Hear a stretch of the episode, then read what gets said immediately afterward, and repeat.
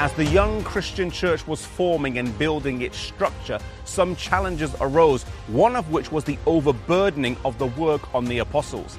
Inevitably, some believers were not getting the attention and service that they needed, and there was some early tension between the Grecian and Hebrew believers, with the Grecians saying that their widows were being neglected. From a situation that could have splintered and torn the young church apart came a form of structure and organization that strengthened it, providing us with functions and roles that we still have today.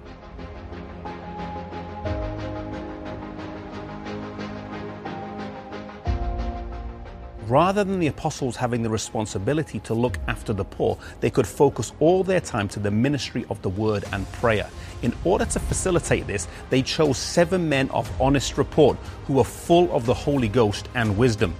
These seven men were Philip, Prochorus, Nicanor, Timon, Parmenas, Nicholas, and Stephen. These men were prayed over, and after this division of the tasks, the Bible says in Acts chapter 6 that the word of God increased and the number of disciples multiplied. A situation that could have divided the church instead caused it to structure and strengthen.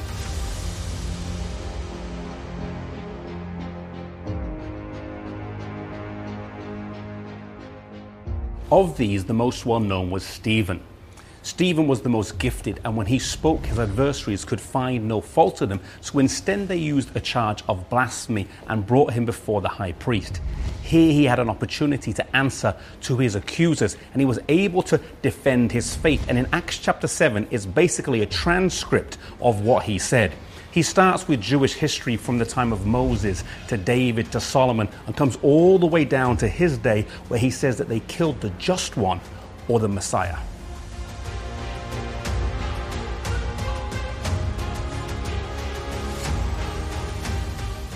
It was at this point that his audience couldn't take it anymore. They had heard enough. And despite not giving him a fair trial or there being any legal proceedings, he was taken out of the city. And Acts chapter 7 says he was stoned to death. The first martyr of the Christian faith died a cruel and gruesome death with no trial at the hands of an angry mob.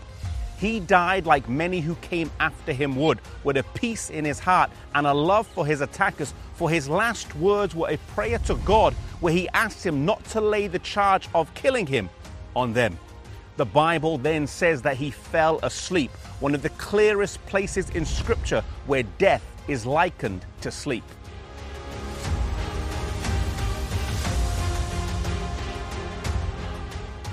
In Acts chapter 7 and verse 58, the Bible says that those who stoned Stephen laid their coats at the feet of a young man named Saul.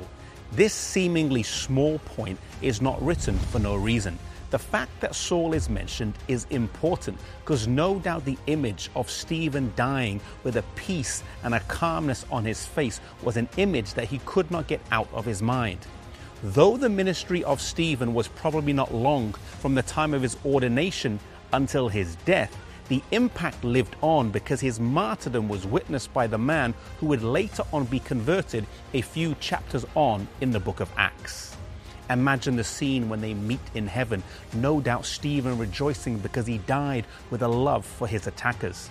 The old adage that the blood of Christians is seed to the gospel came true for him personally. May we have a love, a forbearance, and a patience with other people, especially those who persecute us.